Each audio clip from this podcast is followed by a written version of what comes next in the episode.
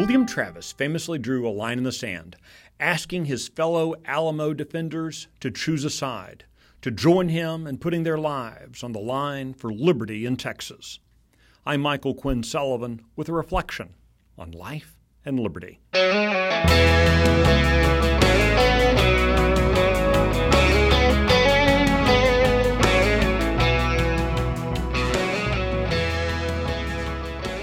When it comes to choosing a side in an important debate, most politicians prefer to hang back and see where the crowd's going before they commit themselves to a position. Unlike William Travis, they want to be on the safe side of every fight. The politicians don't say that, of course. They say they're being judicious, thoughtful, and diligent. well, to quote Teddy Roosevelt, bull feathers. What the politicians are most often doing is waiting to see where the majority will land and calculating the latest point at which they can pick a side in service to their personal ambitions. Last week, I talked about the faith that requires us to take a path not to safety, but instead one which leads us straight into the arms of awaiting enemies.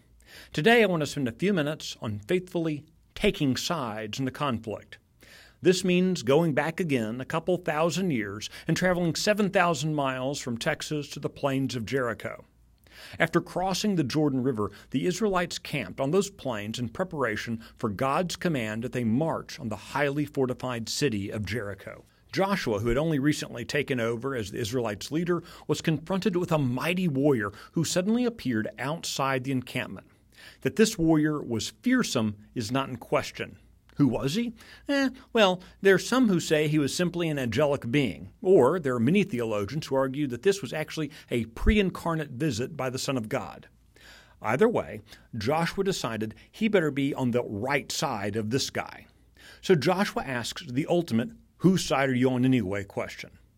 Are you for us or for our adversaries? Seems like the right question before a big fight, right? Hmm, well, the response probably isn't what Joshua was expecting. No, but I am the commander of the army of the Lord.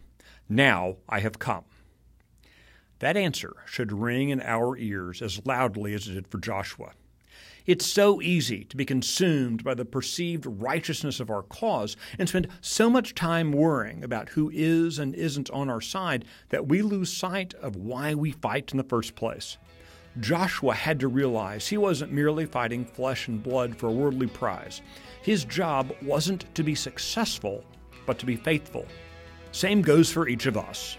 In preparing for the battles ahead, we all must worry less about which side other people are on and more focused on being on the right side for the right reasons.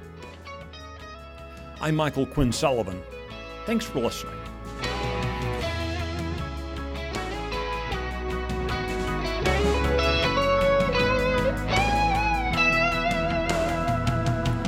If you like today's message, do me a favor and tell your friends to listen and subscribe. It would also be really helpful if you rated the Reflections podcast and posted a quick review.